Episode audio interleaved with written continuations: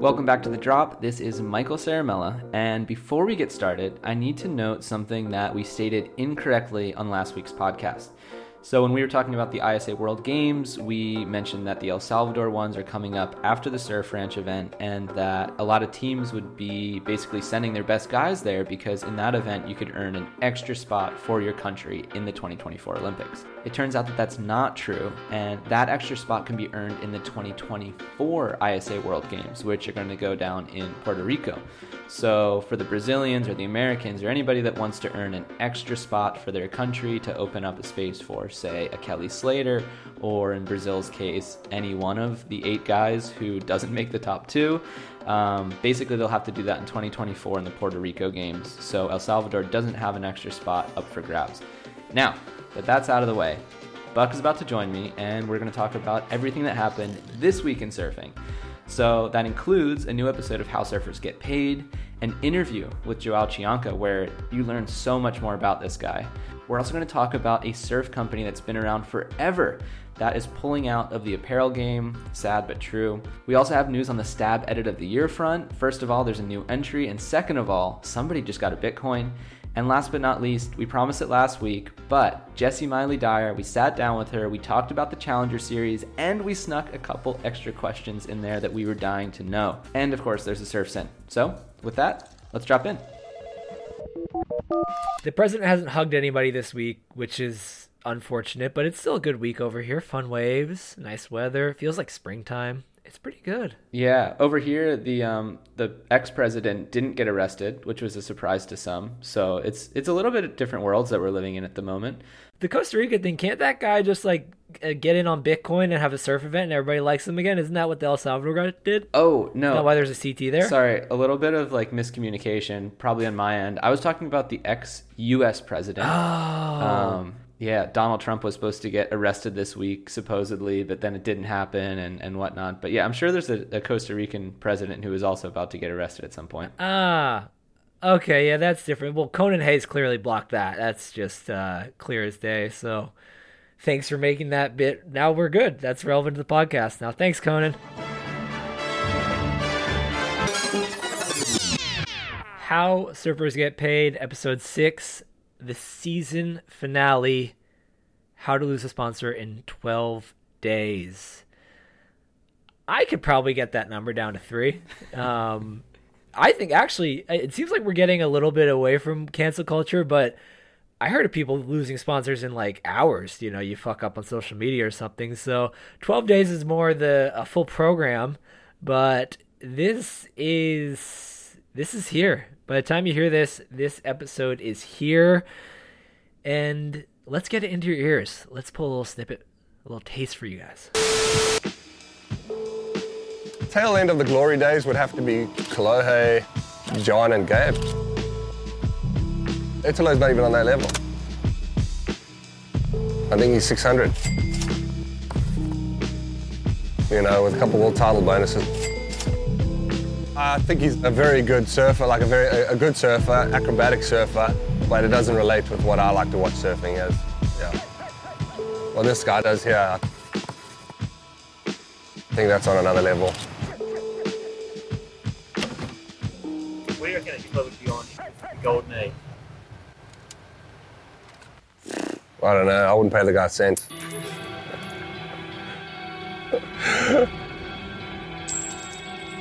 Even Gabe, I think he's so good. I think he's so consistent. But for me, there's an element of style in surfing that needs to be there. Both those guys don't have it for me. I would watch Dane all day long. Joel.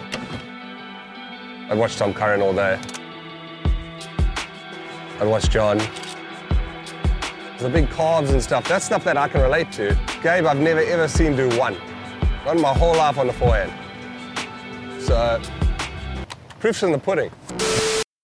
All right, so it opens strongly, powerfully, um, with none other than Jordy Smith. One of the South Africans dominated this series between Jordy and Paul Nade, but Jordy is talking about the value of surfers, and he has some interesting, interesting claims on on who he would or would not pay um, a cent to. Mikey, what did you think of that? What What do you think of Jordy's estimation of um, a surfer's marketing value in this day and age? Well, I love anybody just making a bold and largely unsubstantiated claim. I think that that's just great for the world in general, as you saw with our, our ex president, uh, now about to get arrested, maybe. Going in. It, it's really interesting because it speaks to obviously, I think Jordy would consider himself, you know, like a real core surfer and grew up like kind of watching the the sort of heroes of yesteryear, the people who were like iconic and you know had a certain style and a certain approach and a certain way that they dressed and a certain way that they did everything in surfing, you know. And now we have a new crop and people from different countries that are popping up and they have different surfing styles, they have different clothing styles. Everything is different and to Jordy, it's maybe like, oh, like you, you don't really fit into this box that I consider, you know, like elite. But to the rest of the world, it, it may not look like that. I think it's it's hard for people that are so close to something to really see the big picture. There's this mm. thing called the Dunning Kruger effect that it's people who don't know a lot about something but think that they do. You could kind of like compare it to the last little crypto uh, craze that happened, you know, in 2020, 2021, and then obviously it all fucking shit the bed and whatever. We'll talk more about that later, but but I think there's actually Oh yeah, that's coming. I think there's actually like an inverse effect as well as when you're so close to something that you actually it's really hard to to see anything outside of that. Like you're too close to it to really understand it. And I think that that could be the case with with Jordy in a sense because you know he's thinking about surfing in the way that he knows it in the in the circles that he runs with and you know the people that he sees. But in reality surfing is so many different things to so many different people from so many different countries. So for him to make a claim like that like I, on one hand I sort of get where he's coming from but on the other hand it's like I think that there's obviously a huge market out there for someone like Italo. Yeah no I agree with you though. I think like you know there's a saying about you can't see the forest for the trees Whereas if you are so close to something, you can't see the big picture. Um, and in terms of the Dunning Kruger effect, I think I have the Dunning Kruger effect on the Dunning Kruger effect, whereas I know a little bit about it, so I feel like I know it. And so, I yeah, you had great points there, um, and I do agree with you that it is. I think you, I couldn't really understand an argument as to why you would think Italo is worth um, a cent. I know he's it's hyperbole, it's funny, it's good to deliver information that way, but. Um, one thing that struck me was so it opens with that, and then later on you see Parko, and Parko's peak of his career was happening when it was that golden era of surf contracts, and he's asked whether or not he thinks that he surfs better if, if the surfing was better back then. And i feel like you can find some people from that that generation that would just say yes. You know, there's like that purist argument of just like, well, yeah, you know, the boards were longer and like it's more drawn out and it was just like more bigger waves, blah blah blah. And he just flat out says no. He's like, "Are you kidding me? no, look at these people. It's fucked up."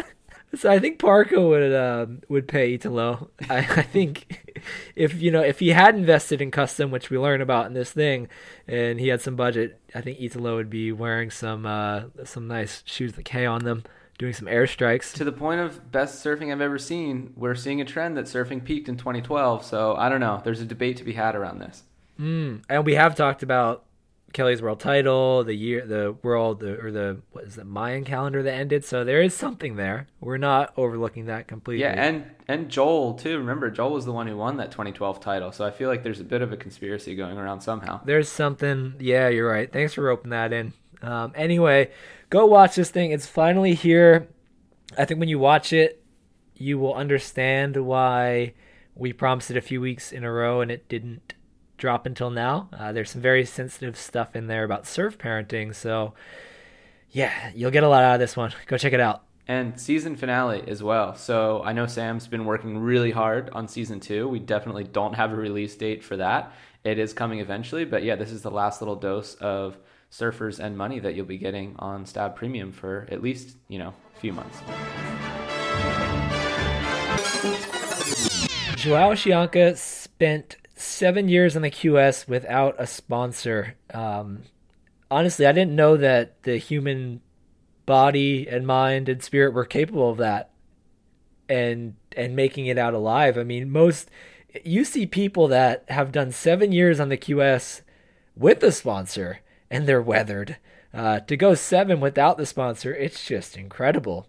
And I had no idea. I guess I think because my theory, at least, is because his brother is so popular, and you kind of heard like I think he comes from like a big surf family in Brazil. You kind of heard of him, so it didn't feel like he came out of nowhere.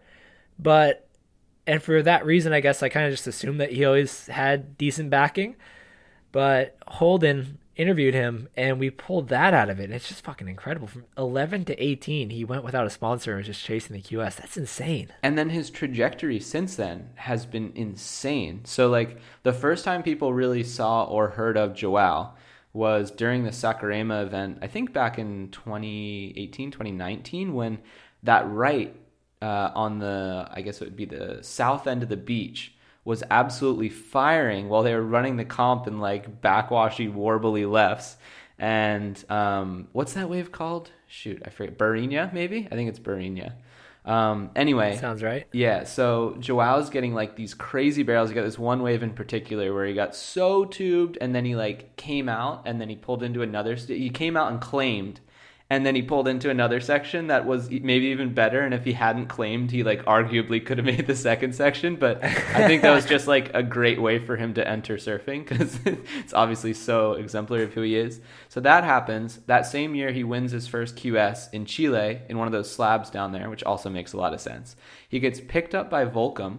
That winter he goes to the north shore and goes absolutely like insane at piping off the wall, especially for somebody who's never really spent time there and who's still pretty young. He was still a teenager. He got this one wave it off the wall that I'm sure if you saw it, you would remember it. It was this crazy double up thing. Almost started off like that wave that Reef McIntosh got, and then mm. it just it actually hit a bit of foam, which was unfortunate because it sort of slowed the wave down a little bit and just made it a little bit less heavy than Reef's. But it was still like one of those off the wall waves that just blows up on Instagram. So that was sort of that.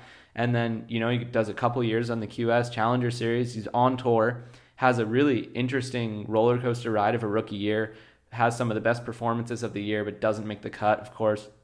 Goes back on the Challenger Series, requalifies. Now he's number two in the world. So a really fast ascension.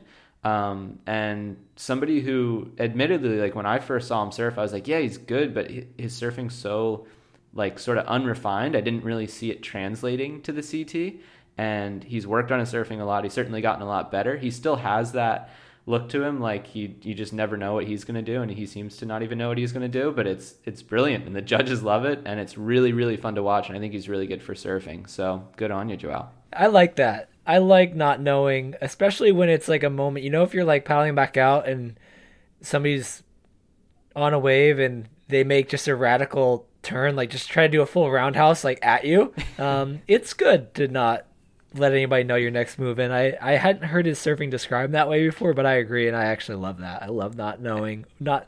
I love the idea of somebody not knowing what they're gonna do, let alone you. So Billy Wilson um, also had a really good description of Joao surfing in the comp wraps last week, and it was something along the lines of he he stated it in a much more profound way, but that he's trying way too hard, but in like the best way, and and it just it comes out in so many different ways. One in these like you know lines that he takes in the wave that are unusual. And then obviously you see these claims that come out very often. And we actually asked joao about this. I noticed that like some heats i can do no claims and some heats i can do a lot of claims. Some heats i'm just like emotional as fuck and some heats i'm just not some heats i just really want to make it up I just really want to go through them. I don't want to play around. I don't want to like. I want to sit on the guy. If I have two scores already, I want to finish the, this thing. And there's some heats that I feel that like, wow, like, kind of want to give a show. I out here like, yeah, feeling like it. Like even even if I lose, it will be fun giving a, a little bit of a show. So let's say like soccer is one of one of the biggest sports in the world and like how people love when the guy claims the goal so well people should love like us too doing claims like and freaking bringing it on, all the emotion out. Sometimes it's a little bit goofy. You know, you come out of that left in the in the final and you throw up, oh, the ten? who's it a ten? you could get some fucking eight, and it's yeah, it's it's it's funny, but it's it's great. Um, and the other great thing about uh, claiming that he said in the interview is actually a big part of my time with Sammy Pupo is us creating claims. I got to think of some for bells soon. So I just imagine them like fucking little kids sitting on their bed, like with a pad and paper, like, oh, what if we did this? I know. I love that part too. Apparently, they have matching Drake tattoos as well. That was something that I learned.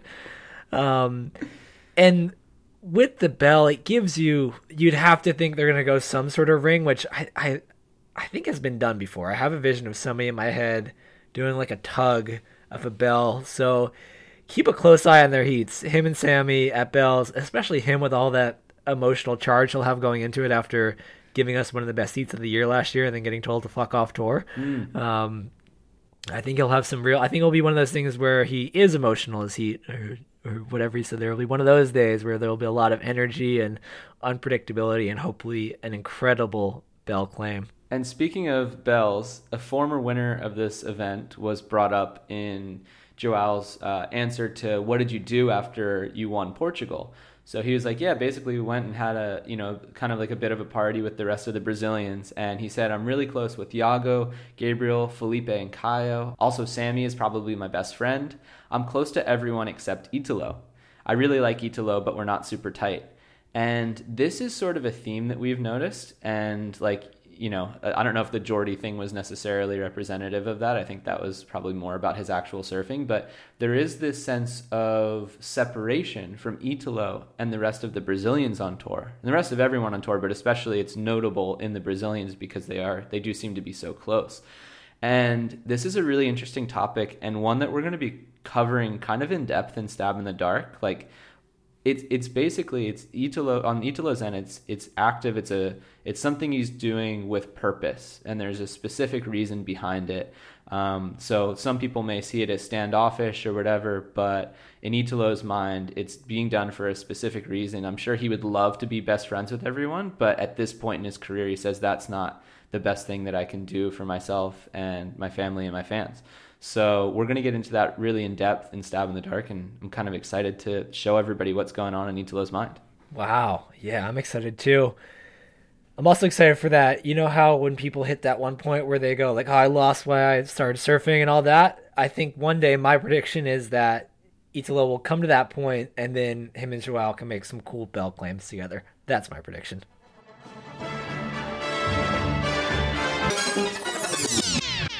Globe pulls out of the apparel game. Oof. Are you a fan of the pull-out method? Uh yeah, pull and pray it works. Um it is tried and trusted, it gets it done. But yeah, not the end of the world, but a bummer. I think you could build the argument that Globe has done more than I'm not gonna say any surf brand, but more than most surf brands in the past decade or two in terms of contributing to surf culture. Their films have just been some of the best in the biz um, Strange Rumblings, Secret Machine, Year Zero. My personal favorite was Somewhere, Anywhere, Everywhere. I'm not really sure why. I think it just hit me at a certain age, um, but I still I think I know every song on that soundtrack. Big Noodles fan? Big Noodles fan. Nathan Webster, Puerto Rico section. Yeah, come on, come on. Should have stayed home and jerked off. Yeah, I think there's some Pancho Sullivan in there. Yeah, it's good stuff. But I mean, somebody with more refined taste probably I would bet would go closer to I don't know strange rumblings. Uh, but anyway, somewhere, anywhere, everywhere for me.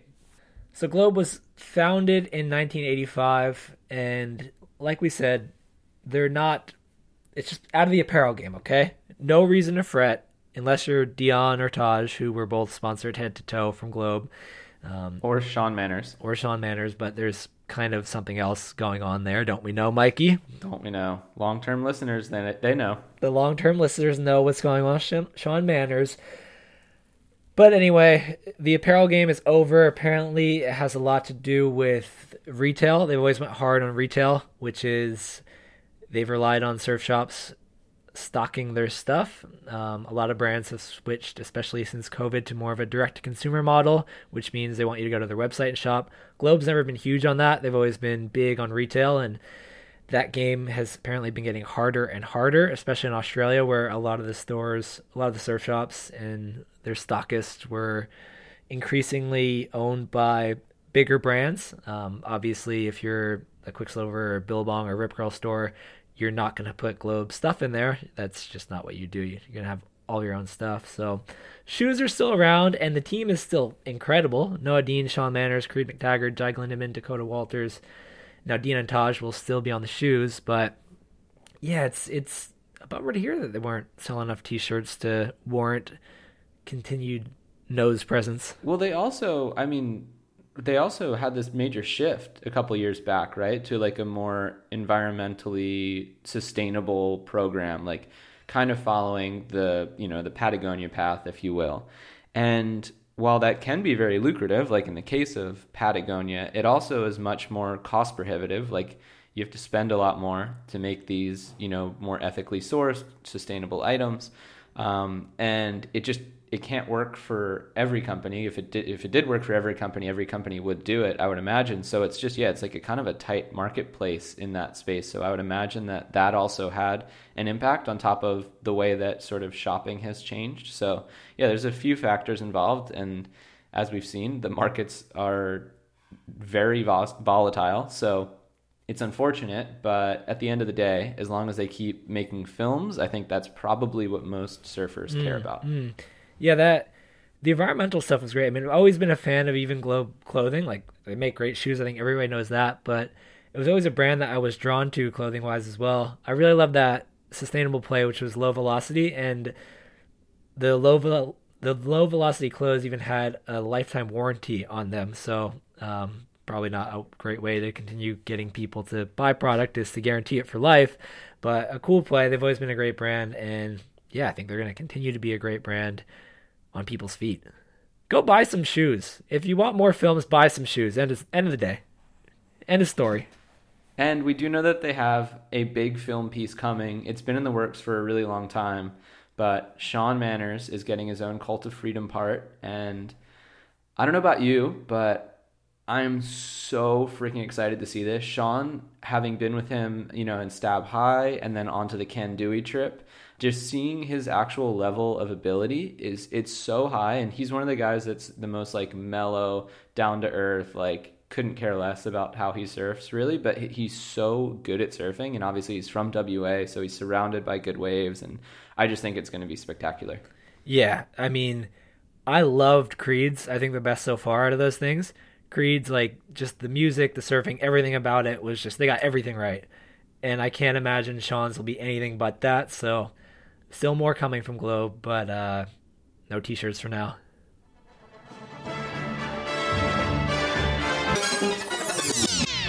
Don't miss the last wave of the first 2023 Stab Edit of the Year entry. We've been teasing this.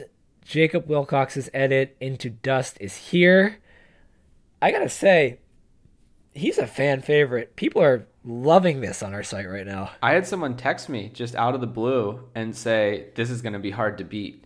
This is the first entry of the year, and it's only five minutes long. And according to Jacob, it was filmed in 10 sessions. So, yeah. it's insane. And he was like, he sent it to us, and it was, he was like, hey, like, I might publish it. So we were like, whoa, like, we're doing the end of the year thing. He's like, oh, I think it's like worth it for that. And we're like, uh, Have you seen yourself you surf? your waves in, in here? Like he's like, oh, I just thought it was like throwaway clips. It's like, no, no, it's not. Which is insane. But I mean, the the last wave of this is mentioned in the title, but the first wave too. It's just like, how do you? Oh my god! How do you? Maybe he just capitalized on those two things. Just figured, hey, if you start really strong and really strong, everybody will just get a good first impression and leaving impression. But man, this thing is incredible. The last wave that's referenced is just a WA Naruto crazy looking thing that uh, he just reads so so so well. It is just incredible surfing, and I feel like I've never been to that wave, but it's a different beast. It seems like and he seems to have it so dialed. So I mean, he said in the in the caption of the of the starting image that he saw a photo of himself recently, and he was six months old, and he was up there with his family, and it was really cool to him reflect on that and be like, "Wow, I've been up there every season for 25 years." So yeah, I would imagine just with that familiarity, you just get an insane amount of confidence, even at a wave of that sort of caliber and danger. And to see the way that he surfs it, so casual, like I don't know, it's it's pretty insane. And um, also, but his performance surfing too, like he opens with that almost double, he does another almost double, and on that point, he's made a conscious decision to move away from WA so that he can go live in the Gold Coast and give himself the best possible chance at qualifying for the tour. Because um, he said, and I quote, I don't want to be that guy that's fucking sitting at the pub in 10 or 20 years and going, I could have done that. At least I'll know. And I think that's really cool. It's like weird to i don't even want it's, it's going to sound like corny or like i'm being um, facetious but it's like very brave of him to do that because how easy would it be to just hang out on the West Coast, you know, do your comps when they come. Hopefully you do well. If not, you're living in the best place in the world. And yeah, then when you're 40 years old, you'd be like, yeah, you know, if I tried a little bit harder, I probably could have made the CT. And he's really putting his kind of ego on the line by saying like, no, I'm going to give this everything I got, 110%, and I'm going to really make a push because he's been so close twice now and it's clear that he wants to be on tour. It's clear that his surfing level is there. So yeah, I think it's uh, due time that we see it happen. Yeah, I mean he missed it by three spots last year.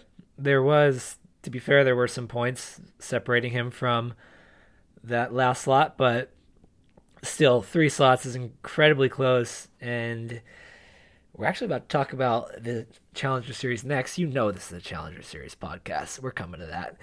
Um, but season opener on the Gold Coast, hopefully that works for him because it's just the type of surfing. He's a special surfer, and it would be great to see him on tour. Anyway, let's see what happens if.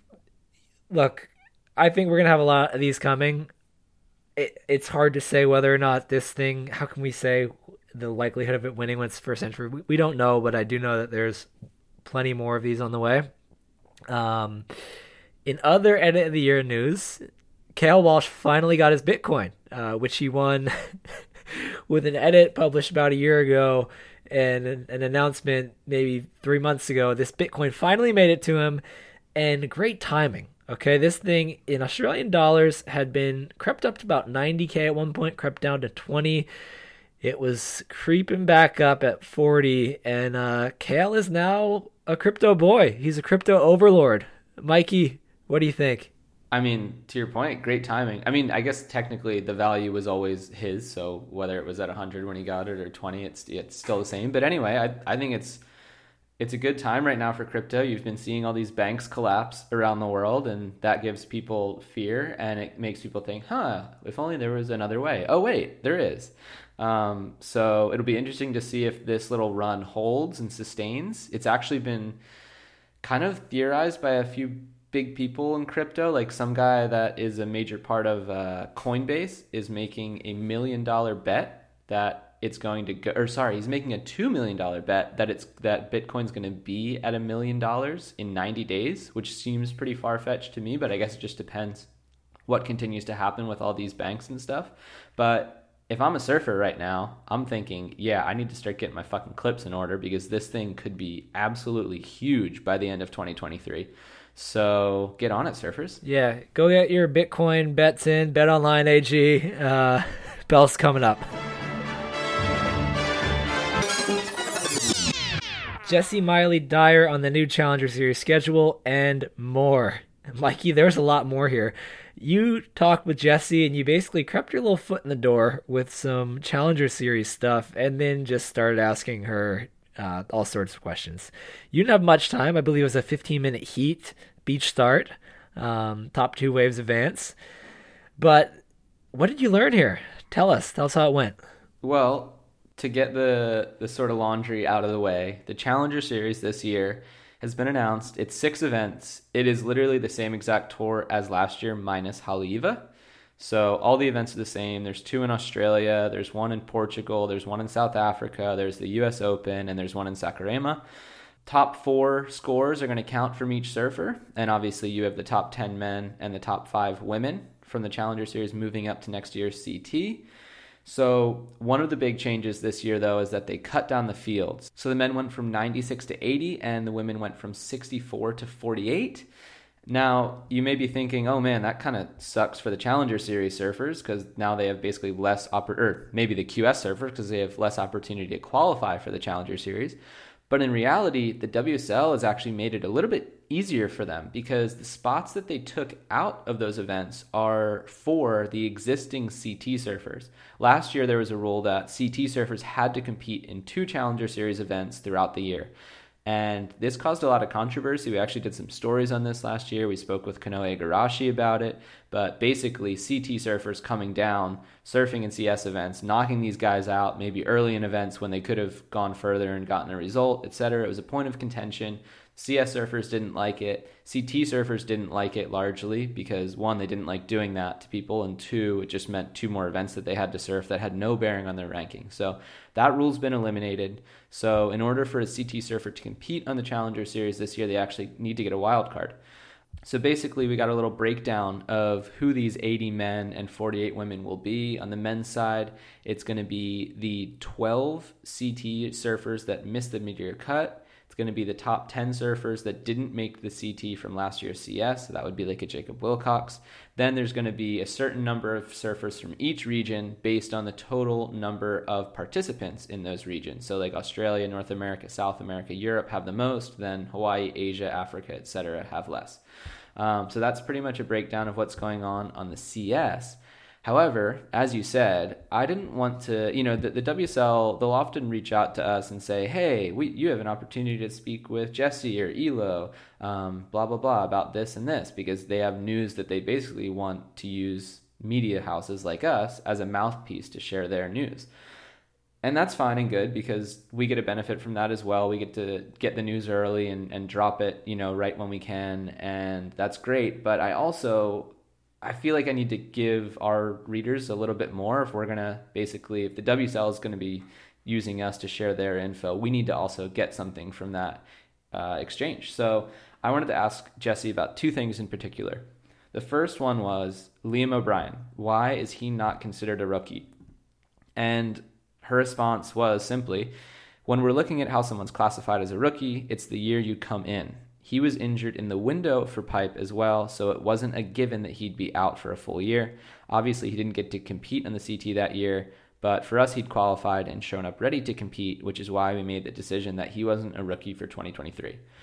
And that seems like a very by the book answer. Um, interestingly enough, it's not really by the book because when you look up the definition of a rookie, it's somebody's first year competing at a certain level and he didn't compete. So I pushed back on that a bit, and I was like, well, but he, like, yeah, it was basically like he didn't surf. Like, how is he a rookie, or how is he not a rookie if he didn't surf last year? And she basically said that they're not looking to change it for this year. Maybe in the future they'd reconsider that rule, but for now, Liam O'Brien is fucked. Sorry.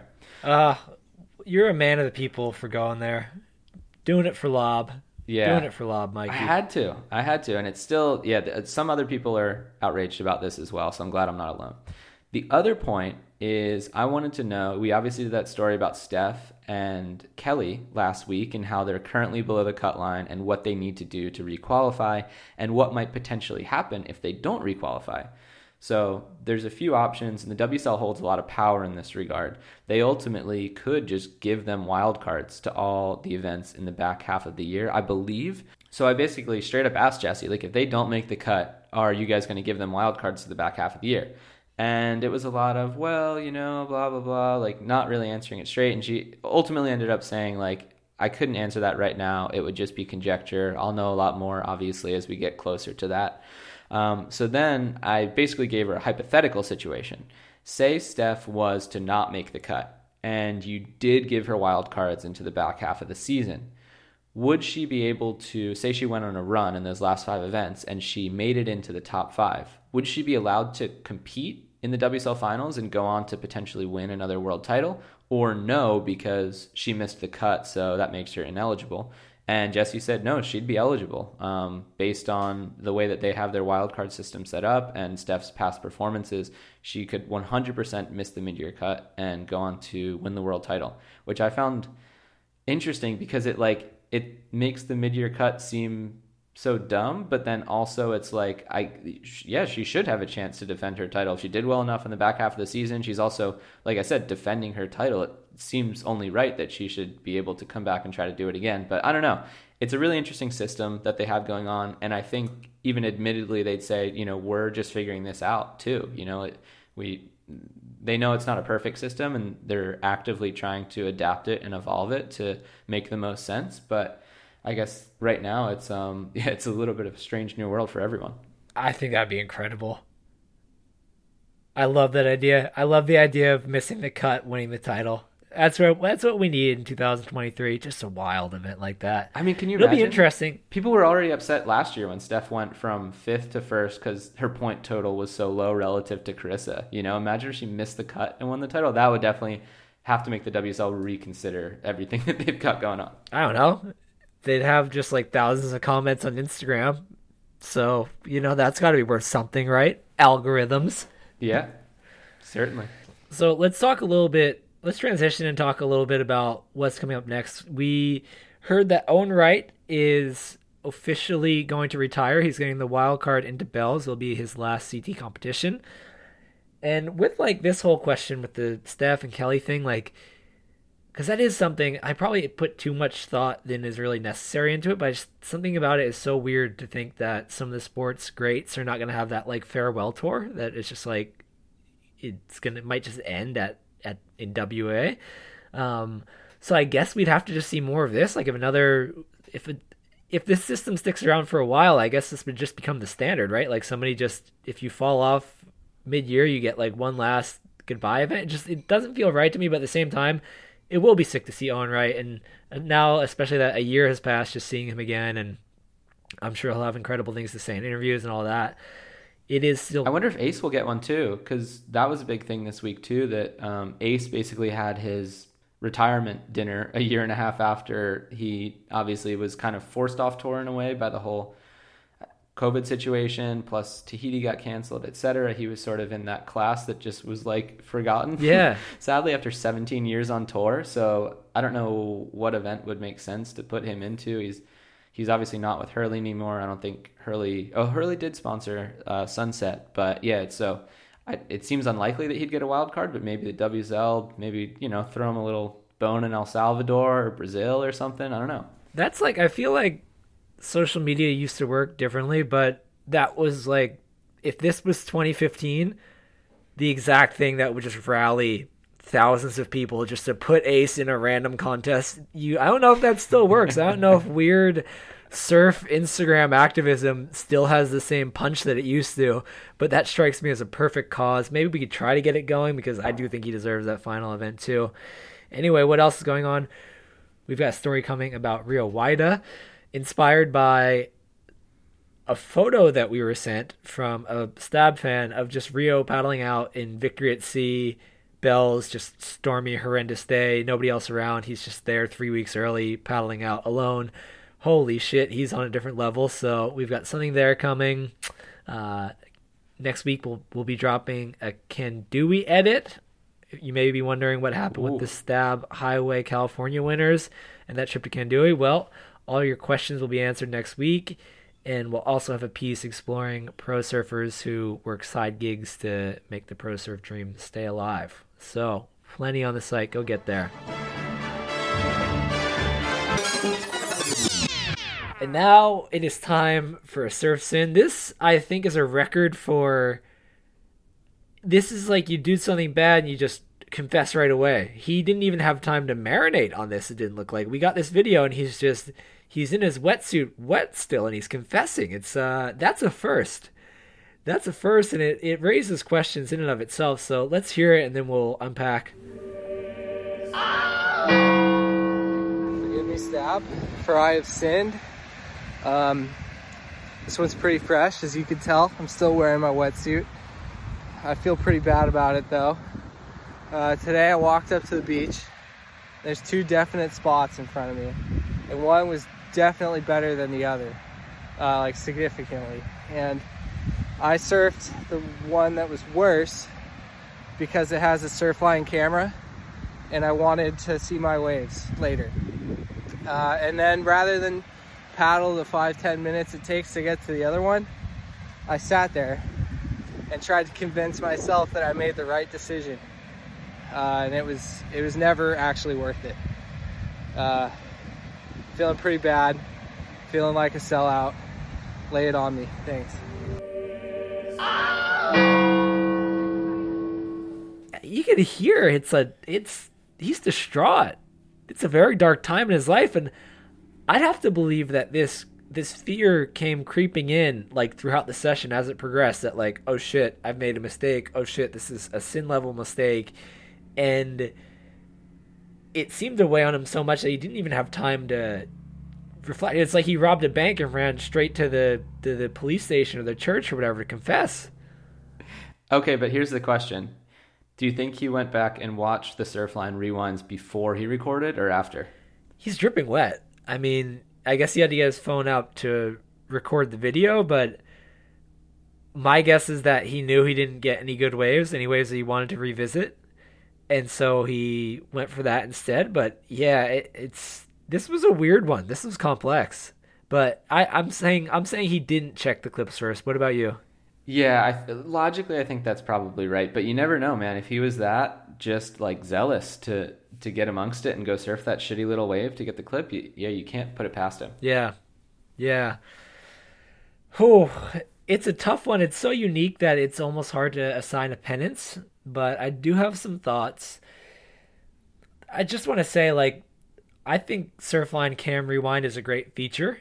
I use it sometimes, even though it's uh, at least at Super Tubos, it's like pretty cruel. It looks straight into the left, um, and I like to go left. So anytime you get a wave that you think is kind of good, you're just looking into it and you don't really know what's going on. It looks smaller and not as deep as you think. So it's usually sad. You're like, that was so sick, and you look at it, you're like, fuck, that wasn't that cool.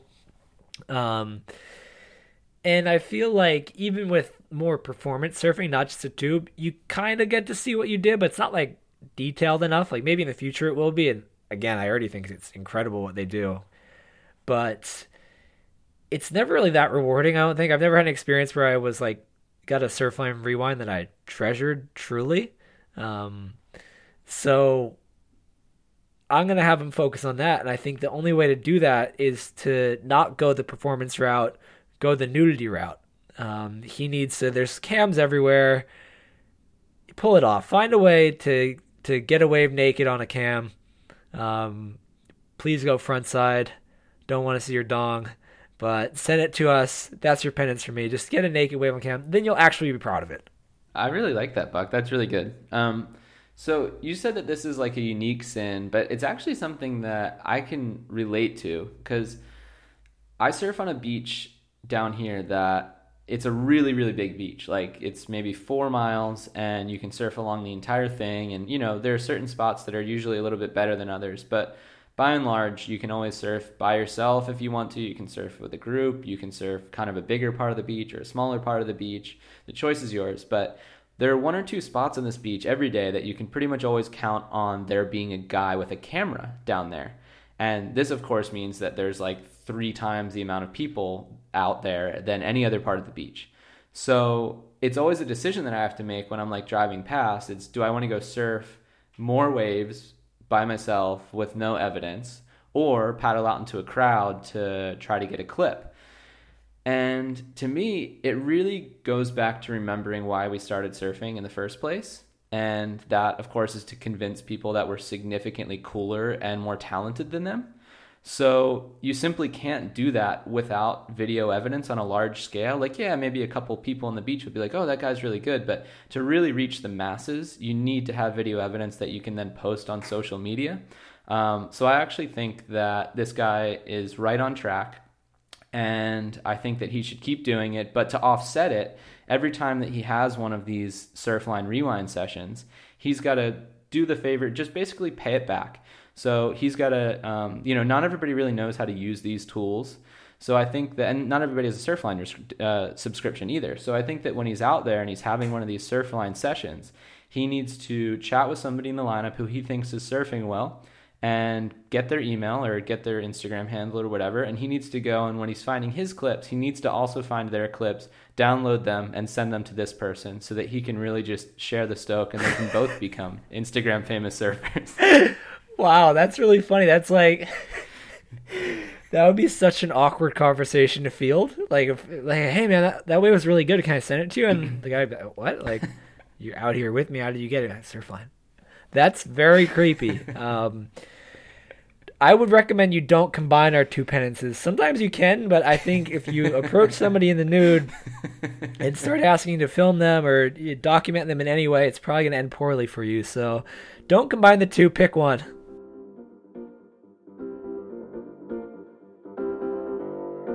Thank you, as always, for listening to The Drop. And if you have a surf sin, first of all, remember videos go first. That was a great video that this guy just sent in. We got to see him all soaking wet. And soon we'll be dropping them on Instagram. I promise we have a plan, kind of. Uh, you can send them to michael at stabmag.com or bucketstabbank.com, and we will be happy to deliver your penances. So it's been a great week in surfing, another great week to come. And with that, over and out.